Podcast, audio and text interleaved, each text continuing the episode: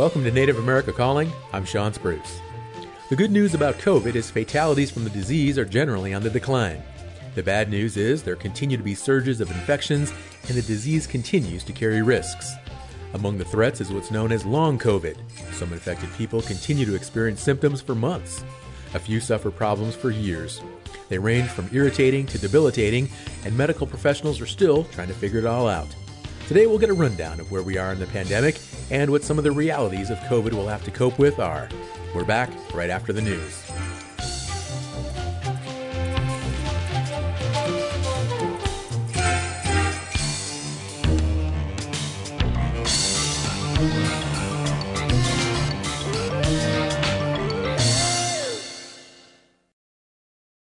This is National Native News. I'm Antonia Gonzales.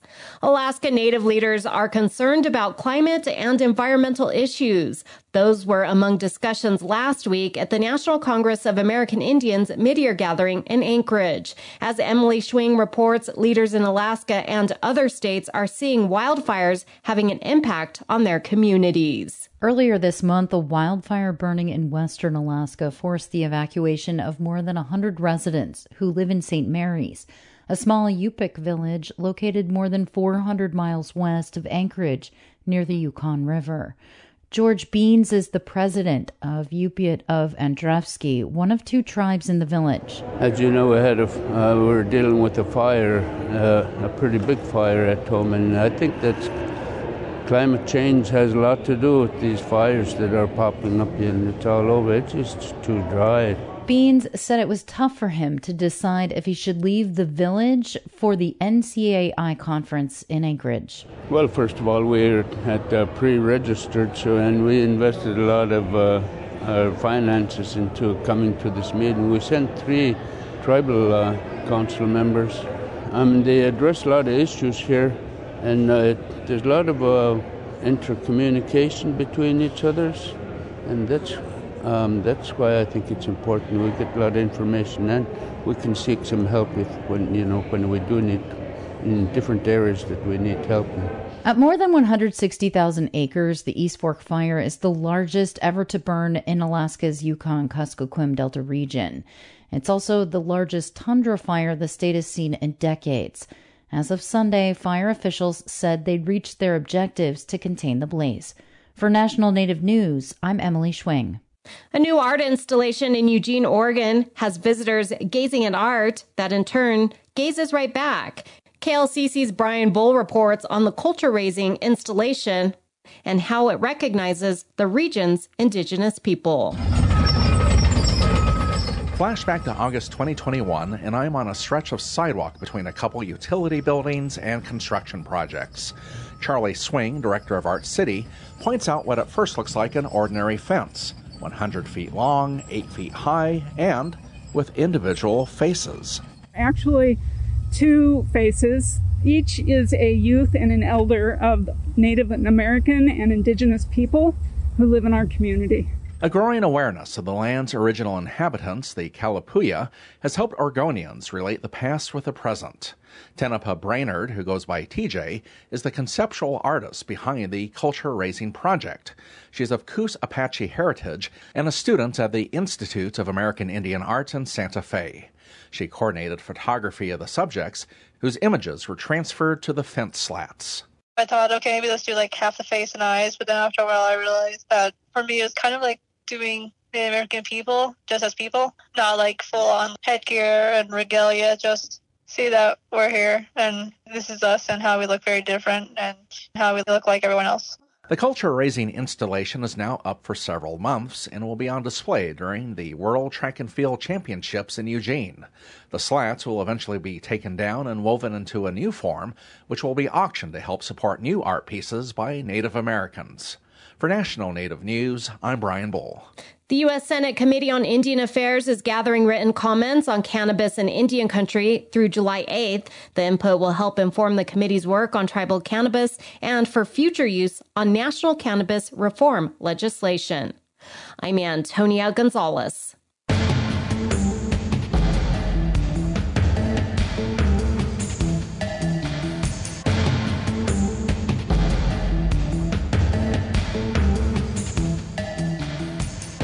National Native News is produced by Koahnic Broadcast Corporation with funding by the Corporation for Public Broadcasting. With so many organizations trying to help military veterans, it can be hard to find the right information. So AARP brings together no charge employment and fraud prevention resources, caregiving tools, discounts, and more at aarp.org slash veterans who support this show. Support by the American Indian Higher Education Consortium, working to ensure tribal colleges and universities are included in our higher education system. Information on 37 tribal colleges and universities at aihec.org.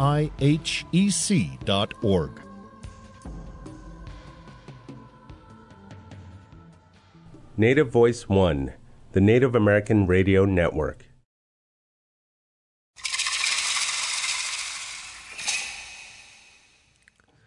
This is Native America Calling. I'm Shawn Spruce. Vaccinations have done a good job of protecting people against the worst outcomes of COVID 19. At the same time, infections are rising and many people are fighting complications from the disease. Among those complications is what medical professionals are calling long COVID. There's no one diagnosis for COVID that pertains to everyone, but symptoms could include major fatigue, shortness of breath, joint pain, and difficulty concentrating. They can last months or even years for some people. Fatalities and hospitalizations for the disease fluctuate, but are lower than they were at the peak of the pandemic. Still, COVID cases remain a concern. We'll get an update on the dizzying amount of information with where we are at in the pandemic and learn about some of the long term dangers. Please give us a call if you have any questions about COVID 19. We're at 1 800 996 2848. That's also 1 800 99 Native. Our first guest has been on the show before to talk about health issues. Dr. Jill Jim is the executive director of the Navajo Nation Department of Health in Window Rock, Arizona. She's Navajo. Dr. Jim, it's great to have you on the show again. Yes, nice to have nice to be on the show again. Well, Dr. Jim, here we are, almost two and a half years since the first confirmed case of COVID 19 in the U.S. If you think back, is this about where you figured we'd be at at this point in the pandemic? I, I don't really think I would have thought we would be at this point um, in this pandemic, and most um, we've never experienced this sort of um, event before. So um, anything that we thought would have thought we would have it wouldn't have lasted this long. So no, I didn't expect it lasting this long and continuing on as well.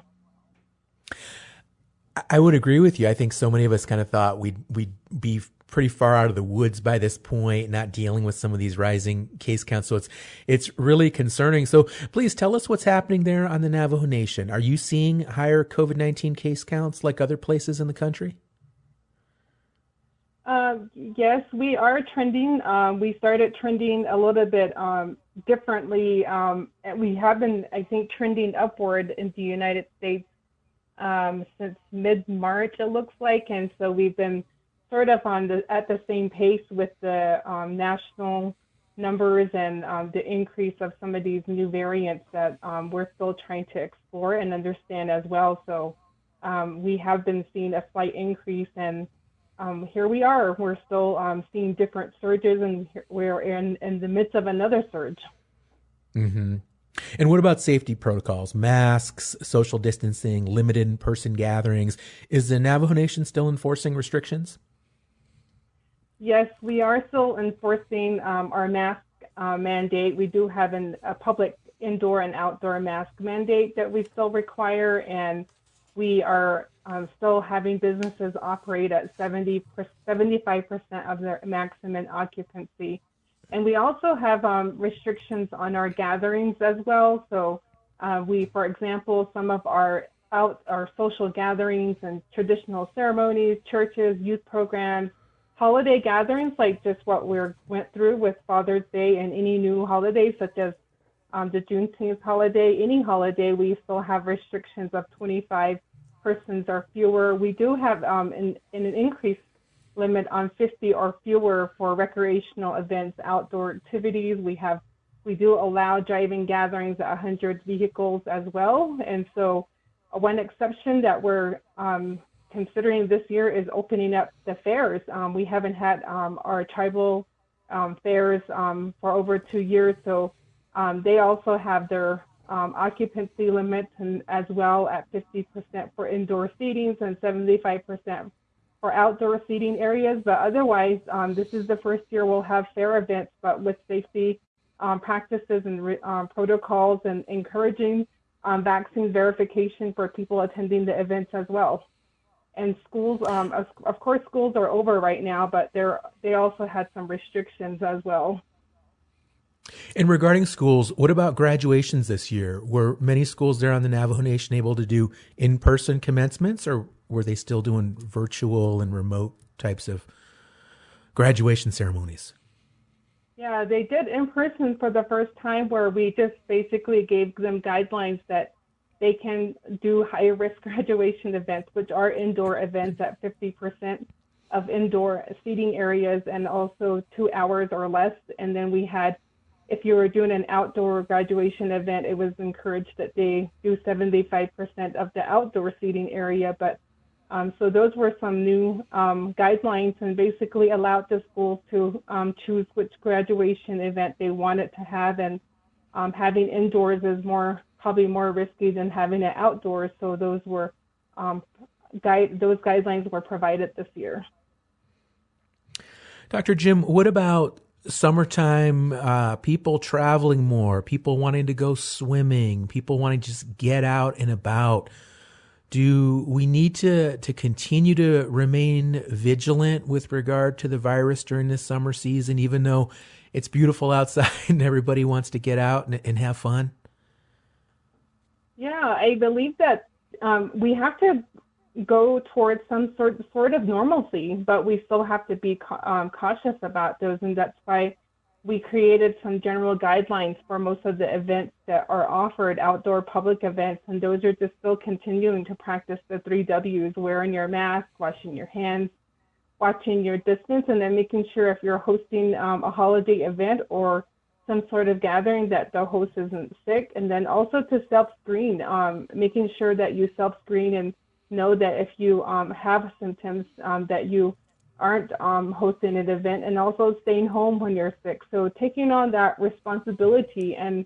having families um, make those decisions and then ensuring that people um, get um, tested and also the our test to treat program, which we try to encourage is a national program, but we do have COVID home test kits that are available in our communities and health facilities and it is available in grocery stores, so anyone can make sure if they're um, gathering with large amounts of people or you're wanting to go swim or anything, just to make sure that you're not showing any symptoms and also to uh, maybe test people or test yourself before you um, attend a large um, gathering or a large um, wedding event. As an example, there are probably more wedding events now this year more than before, and just due to COVID. So we just encourage um, sort of that self responsibility um, not only for yourself but people that are attending the event at the event that you're hosting. And um, ventilation is going to be very important. I think um, people might underestimate ventilation. So I think we encourage people to um, consider opening doors, windows, and sort of um, if you have a tent out, we do have guidelines to make sure there's um, proper air flowing in and out if you don't have that capability, and just kind of taking all the precautions that you can, but it is doable to um, to participate in events, but you can do them safely. So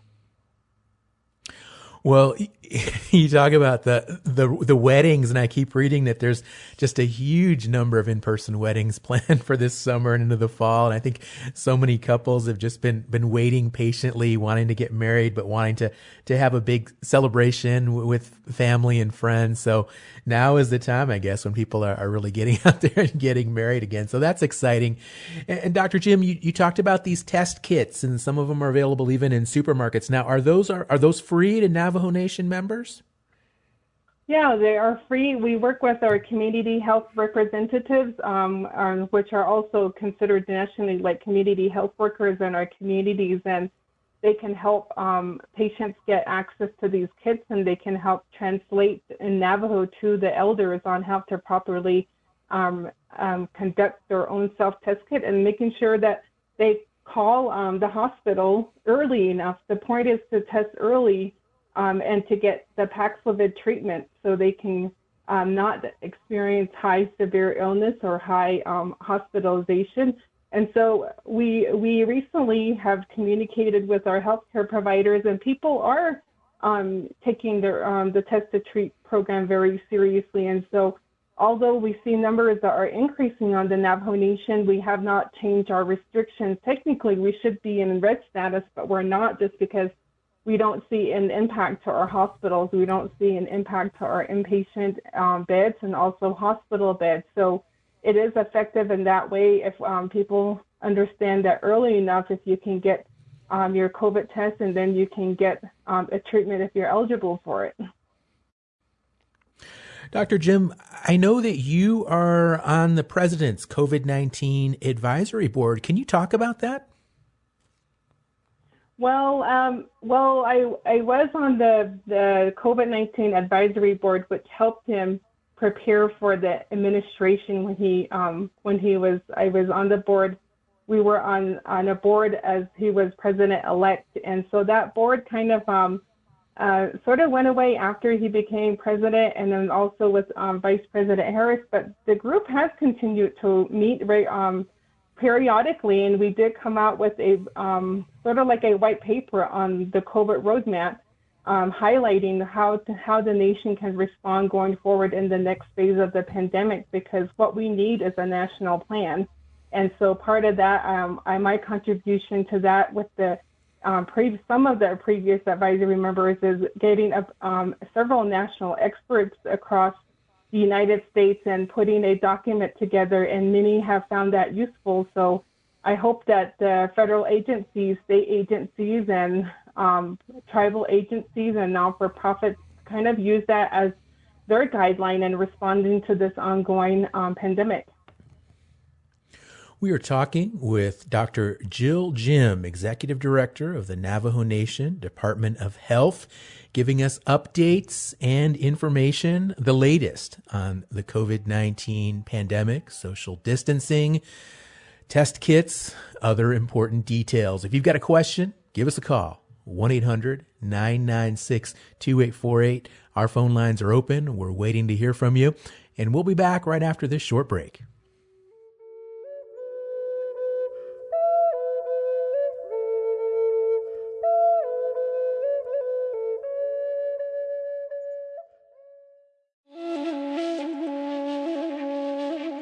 The U.S. Supreme Court sealed marriage equality in 2015, but that ruling does not extend to tribal nations, some of which refuse to acknowledge same sex unions. We'll get a rundown of what that means for Native couples who consider themselves married but are not officially recognized by their tribe. That's on the next Native America Calling.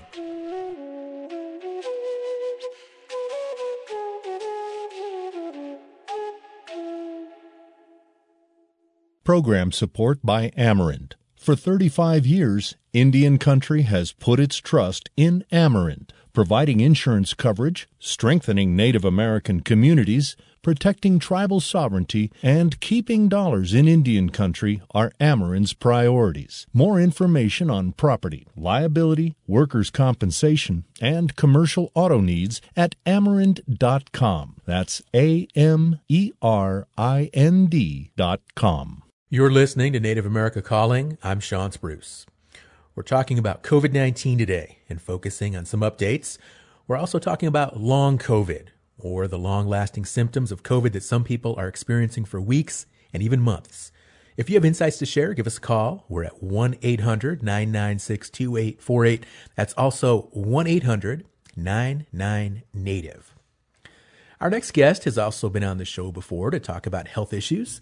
Dr. Anthony Fleg is a physician with the University of New Mexico in Albuquerque and a co founder of the Native Health Initiative. Dr. Fleg, always a pleasure to speak with you. Shawn, it's great to be here, and, and Dr. Jim as well. Wonderful to be part of this conversation.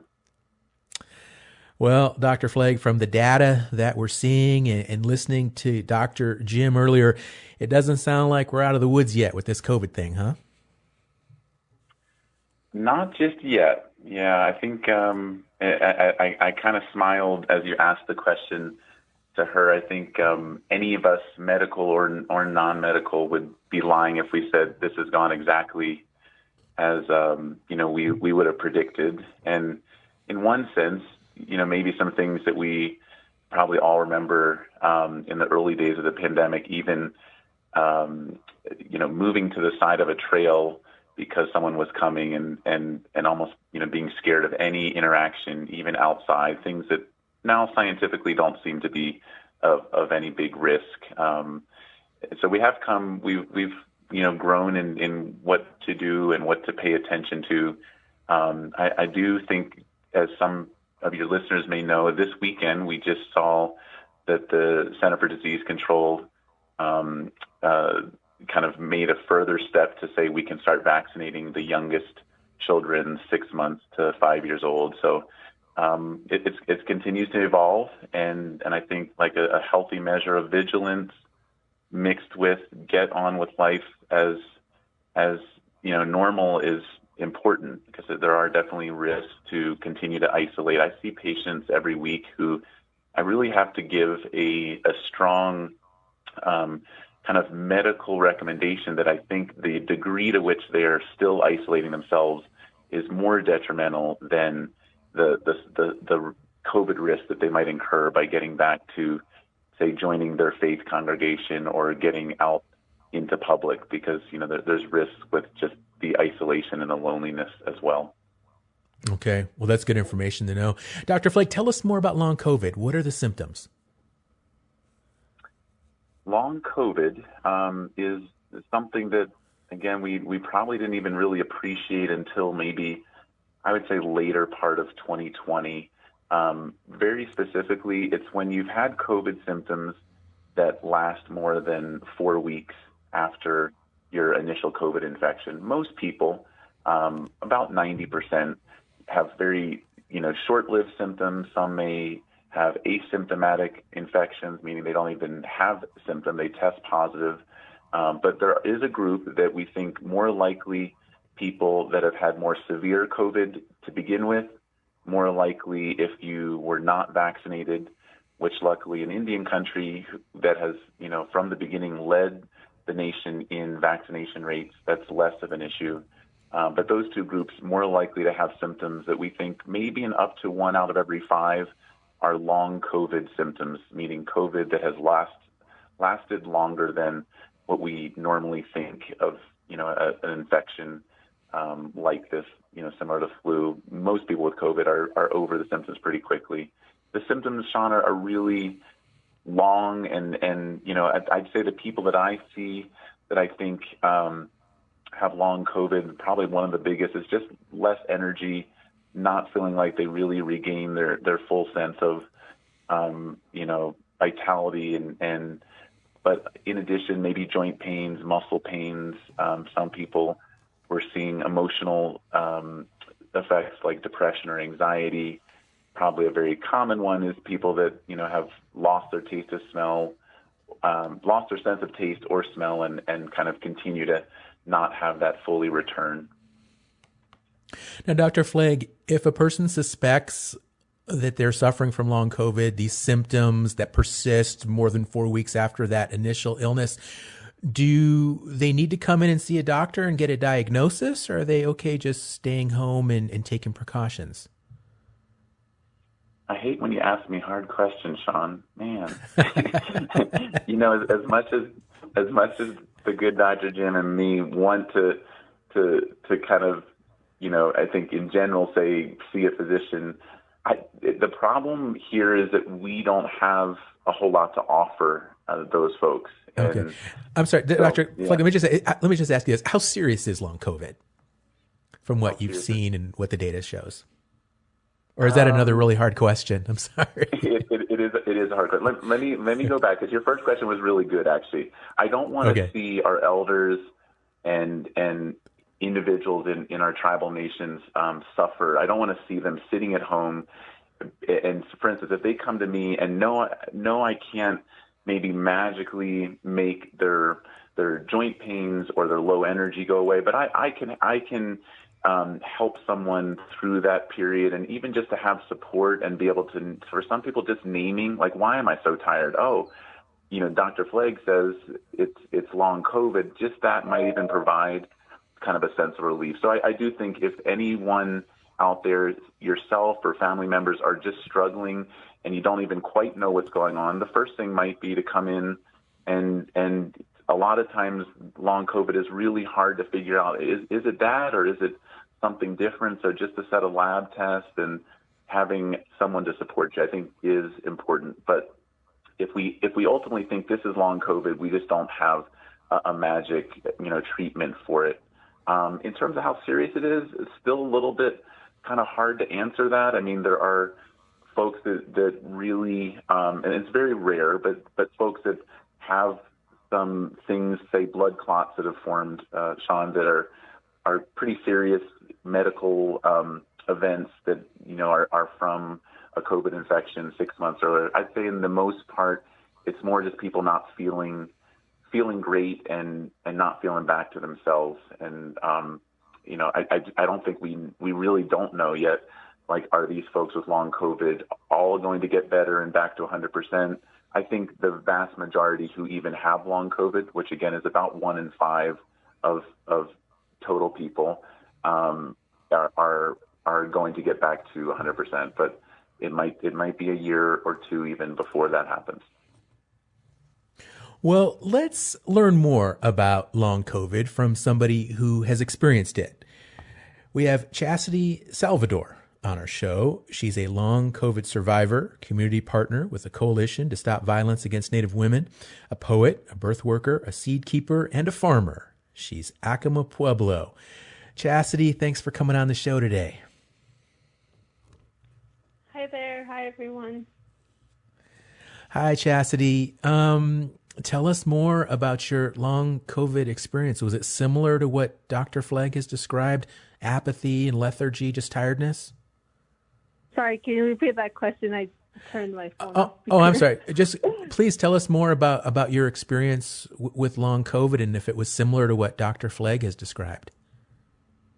Um, yeah, it's very similar in terms of the um, fatigue timeline. I I was uh, endured, you know, like six to seven months of extreme fatigue, and it's like um tiredness is part of it, but it it was pretty bed bounding for me. Couldn't really move. Um, I would walk, you know, five five minutes, ten minutes, and I would have to be in bed for the rest of the day.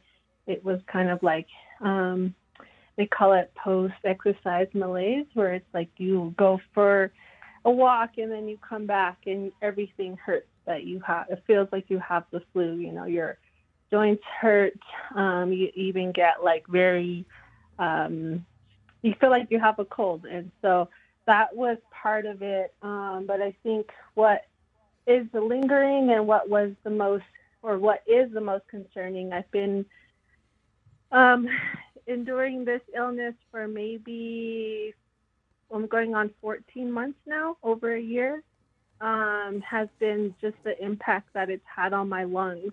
So I have been um, having a lot of, you know, before this illness, I was very active, a runner, farmer, just, you know, always using my lungs, always using my body. And um, now I have a very low lung capacity to where um, now it's it's better where I can talk for long periods of time. Um, but before I couldn't even speak more than you know a couple sentences and then i would really run out of air um, and my lungs would really ache and hurt and I've never had you know any kind of lung issues before never had asthma never had anything. And i went through the you know the journey of going going to the hospital being in and out of the hospital with this sensation of not being able to get enough air into my lungs, and um, it was sort of a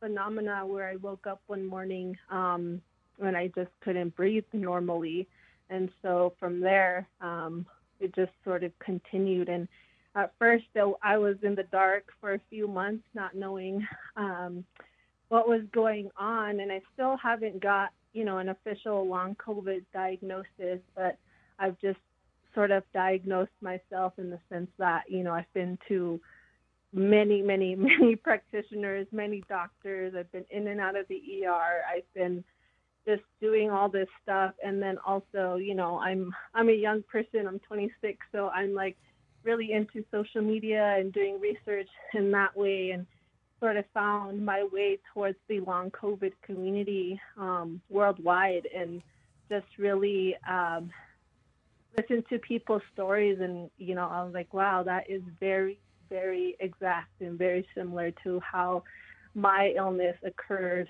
um, which was, you know, I, I had COVID and I recovered and then recovered fine back to to to myself. And then it was until three months later that, um, you know, I was having trouble mm-hmm. breathing and I was having trouble regulating my heartbeat.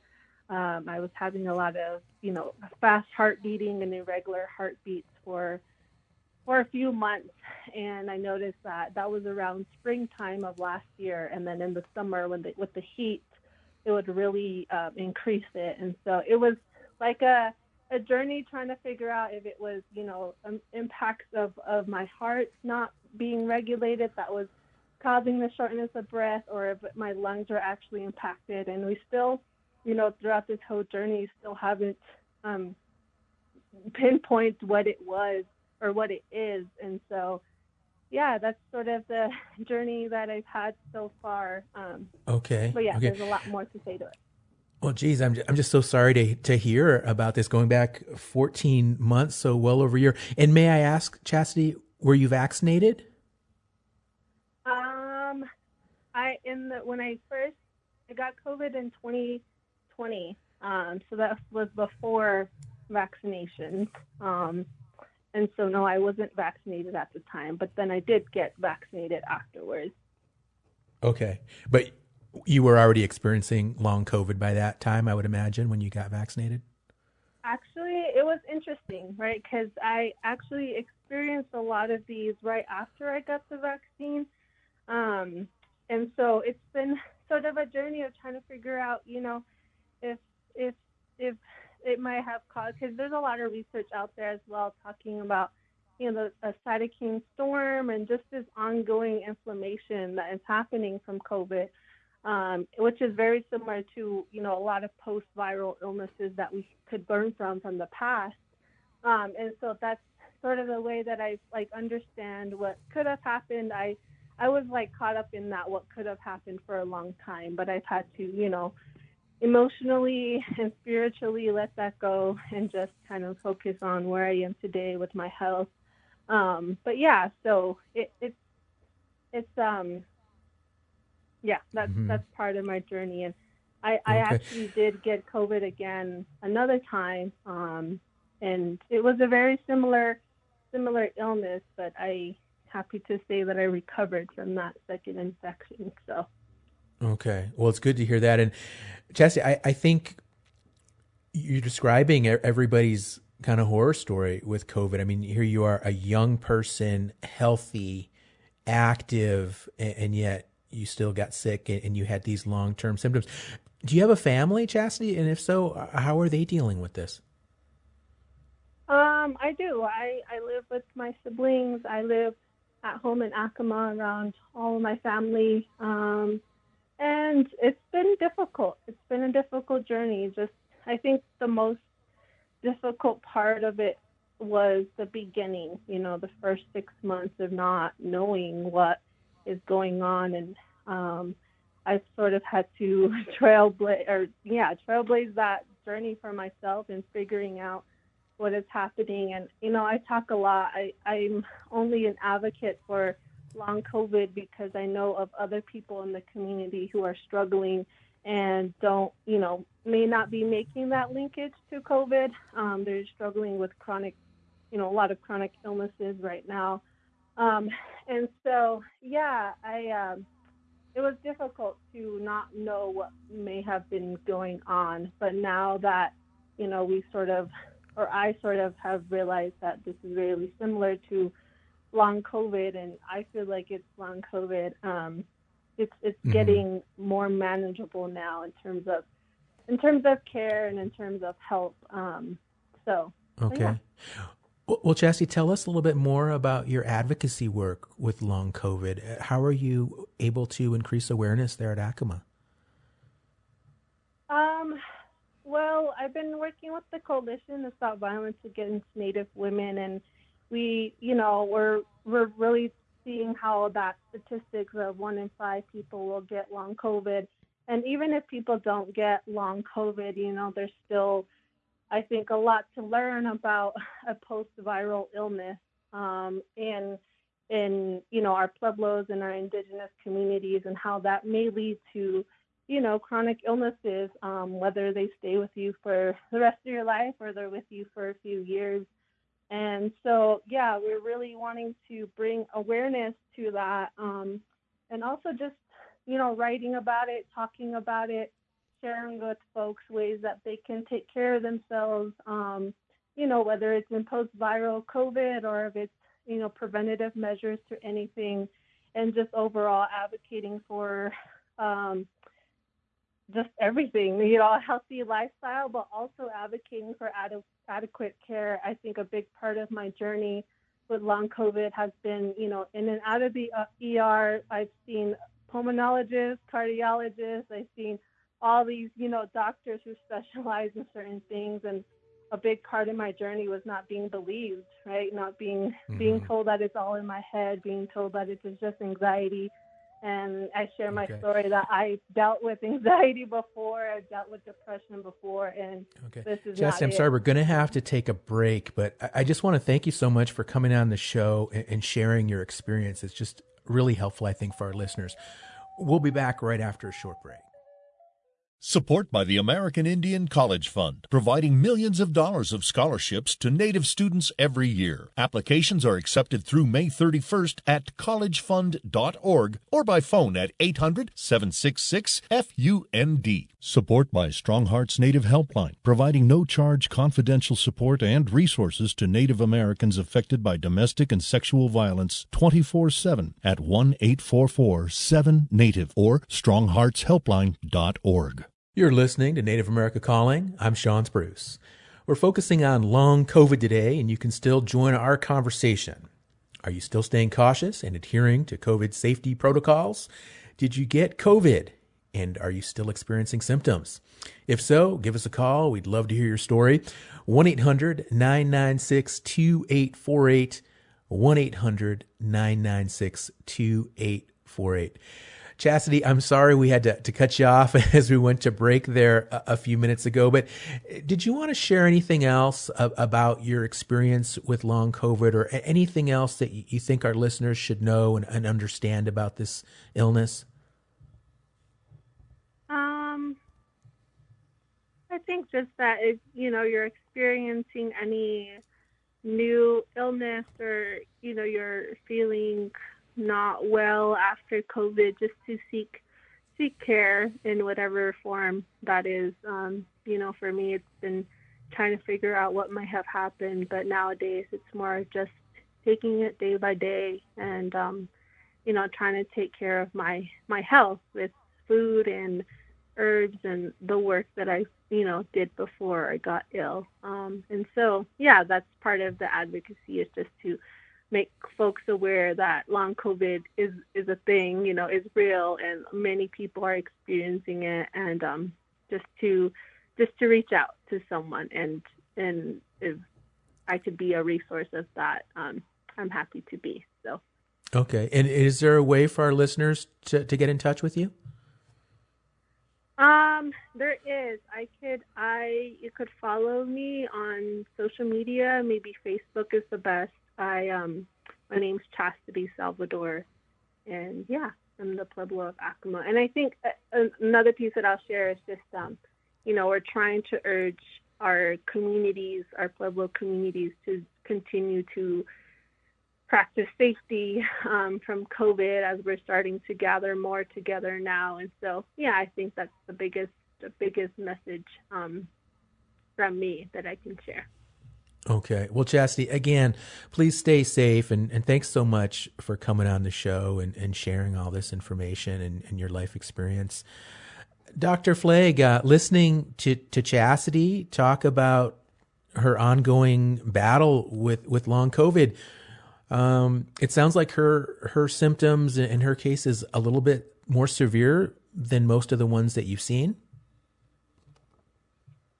Yeah, um, Chastity, thank thank you again for for sharing in a very public way. I think I think we need to hear more of these stories um, and and just hear a, a few of the things that that I already touched on. The frustration that people aren't aren't willing to give you kind of what is going on with my body. I think is is really hard. Um, but just thinking of how even even our tribes and our, our tribal communities are going to are we gonna are we going to tell people like Chastity that they are missing too much time from work and so they're they're fired from their job? Like we really probably haven't thought enough as a society or in a more health and medical way of how this is how can we um, very humanely deal with this group of people that that do have something real um, may not there's not a single test you know we I can't I can tell you, Chastity, from listening to your story, you have long COVID. So if it helps to hear hear that from a doctor, um, you you do. And I would, but I'd say that I can't when someone comes in necessarily it, in all cases definitively say this is this is long COVID. Um, and it's it's just, it's frustrating and hard for folks. Shawn, if you think about that right now, we're saying roughly about 80% of the U.S. population has had COVID. And if we use this one in five number, it doesn't take you a whole lot of math to realize, whew, you know, we're talking like 40 million Americans and, and probably hundreds of thousands, um, if, if I were to say maybe 200,000 Native American individuals with long COVID by my, my simple mental math there. And so it's, it's a, it's a real um, significant number of people. You think of that compared to 1 million lives lost. But I mean, maybe 40 or 50 times that in terms of long COVID. Chastity probably has a more severe, prolonged, you know, case, and particularly a starting point of really good health that that she's just noticing these things that shouldn't be happening. But um, yeah, we we we're, we're definitely going to need to think about how how we support these individuals um, in their jobs, in their their in, in the medical way, but I think more I'm I'm worried about societally someone like Chat um, Chastity being fired from a job because their their fatigue is such that they can't work eight hour days right now. Okay, well the the numbers you just shared, Doctor Fleg, eighty percent of of the population has had COVID, and, and that extrapolates in, into Native American communities and. I think right now we're looking at about 100,000 new COVID cases daily and, and more than a million deaths.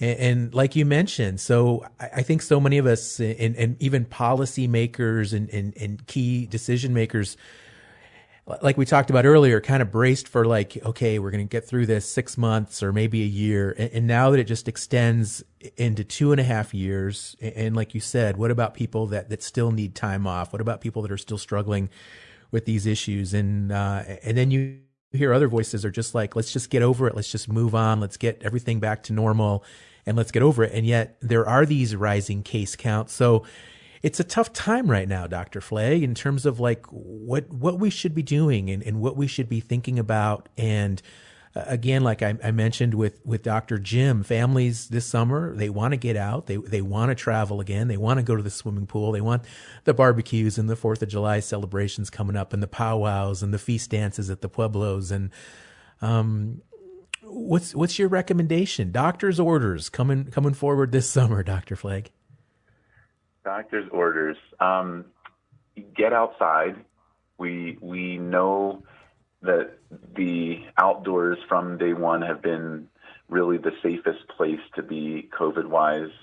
So you might think of a, family gathering that was going to be held at, a rec hall or a community center. Can you move it to an outdoor setting? Um, I think we're all much better right now at recognizing that if I'm coughing or if I'm not feeling well, that I probably more than I would have in 2018 or 19 um, I might I might say no. I'm, I I can't go to that wedding. I can't go to that event. I don't want to get other people sick, and we may or may not have COVID, but it I think we we just have a or I might go to the event and and put a mask on and you know um, kind of enforce my own social distancing. So um, I, I think not to leave our listeners with a real oh my gosh this is this this sounds as bad as it did you know a year ago, Shawn. I think one one good thing is that the COVID cases that we're seeing, and many people just in these last months have had COVID, are much milder. We're not seeing um, the the amount of people in more severe distress, needing hospitalization, needing a breathing machine, dying from COVID. So we are, as COVID has kind of progressed, it's gotten more. Um, it's gotten easier to transmit from one person to the next, but it's also get gotten less um, severe in terms of how it affects the average person who gets it. Um, okay. I would just always, I might, might just add one last, just, just, you know, take extra caution for those in your family and in your community that are at more risk, that if they were to get COVID right now, they would have a, um, you know, potentially harder time fighting the infection and, and really to protect those folks in our communities. Okay. And Dr. Fleg, what is the the latest on the, the vaccines and, and the booster shots? Are are we going to have to keep getting that jab every six months from here on out, or will there eventually be a vaccine that lasts longer? A really good question, Shawn. I think where we're heading is is similar to the flu vaccine, something that might become like an annual um, vaccine where we try to guess the, the, the variants that are going to be most prominent. That's that's where I think this is probably headed. Unfortunately, we have not the the first kind of year of the vaccine.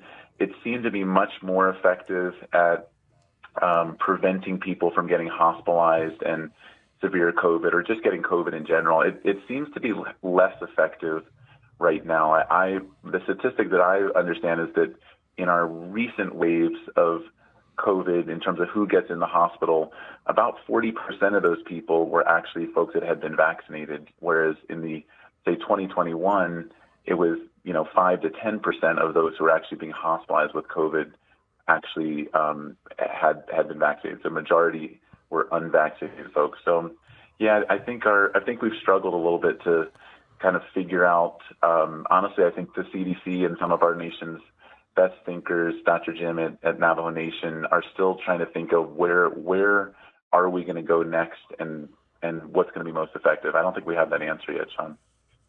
Okay. Well, what I'm really worried about too is is what's going to happen this fall and winter. And I, I, remember last December, everybody thought, oh, you know, we're good, we're, we're through the woods, and then that Omicron variant hit, and it just flipped everything upside down. What what do you think about going forward for the rest of 2022?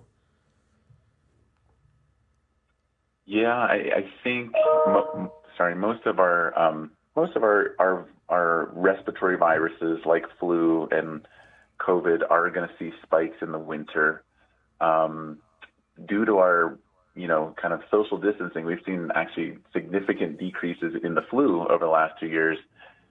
But your your question is a good one. I, I think honestly, we, we are going to probably need a kind of yet to be developed, um, kind of better, more nuanced vaccine that happens this fall in order to to have you know assurance that we're not going to see yet another spike for the third straight winter um, in the winter months. That, that's that's kind of my personal thought. That, that's not really based in necessarily um, what what medical science is saying. I don't I don't know that medical science is, saying anything right now. I think we're we're all kind of trying to figure that out. But um, this winter is is going to be interesting. I think at the very least we'll we'll be doing a better job at um, like I said, social distancing when we're sick and and being more aware when we're sick. If if we're really lucky, maybe COVID has actually kind of receded by then. But I, I do think a vaccine that is more effective toward the strains that we're seeing now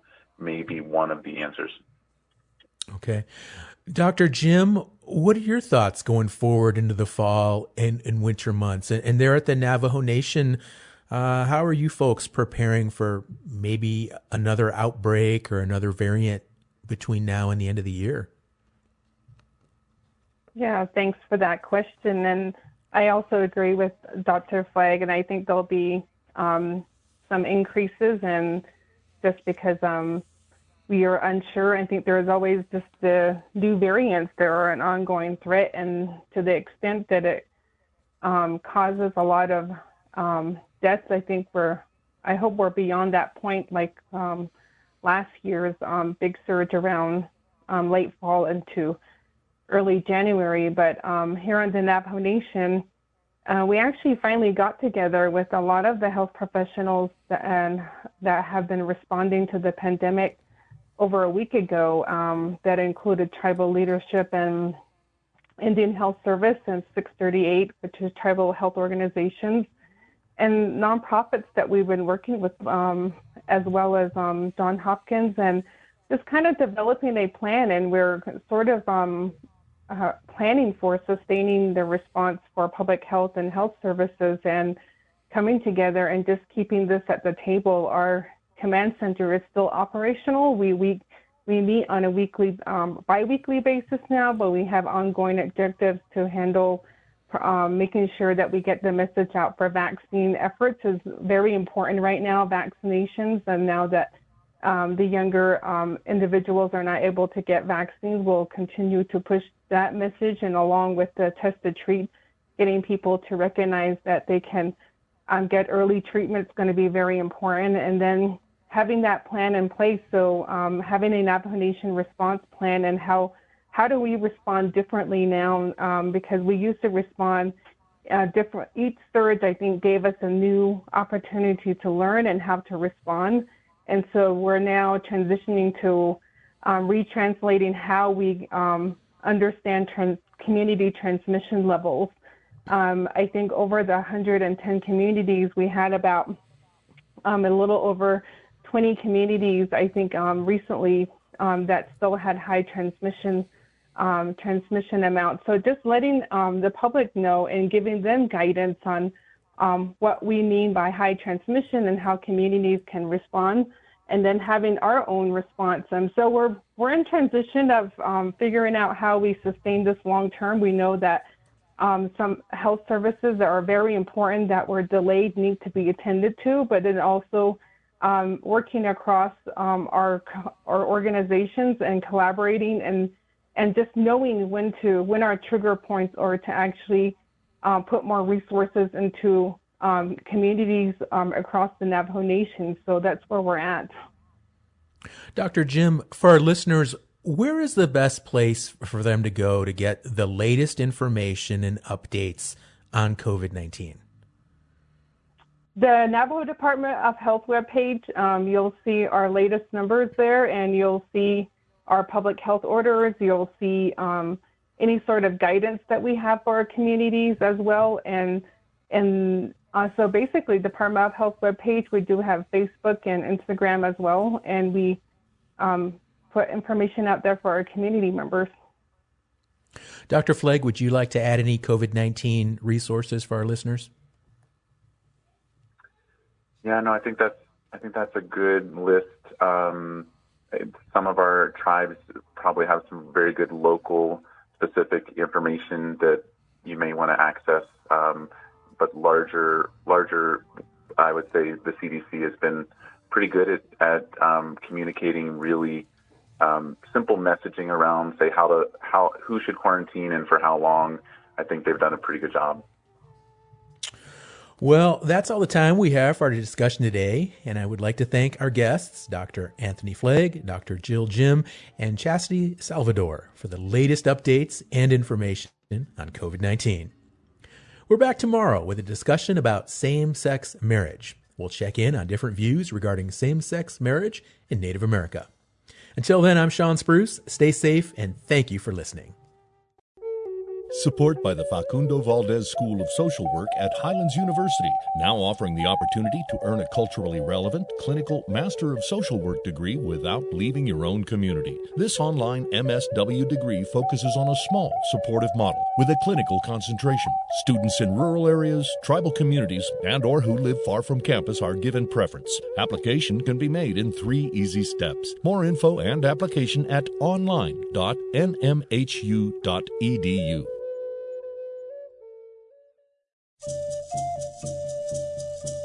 Hei tos chimna kuisanae, kwako leutuna tom juhetamme.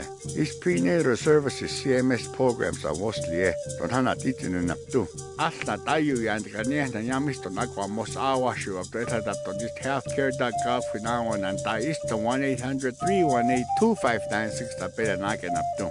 Look, uh, Centers for Medicare Medicare Services don't na penda dito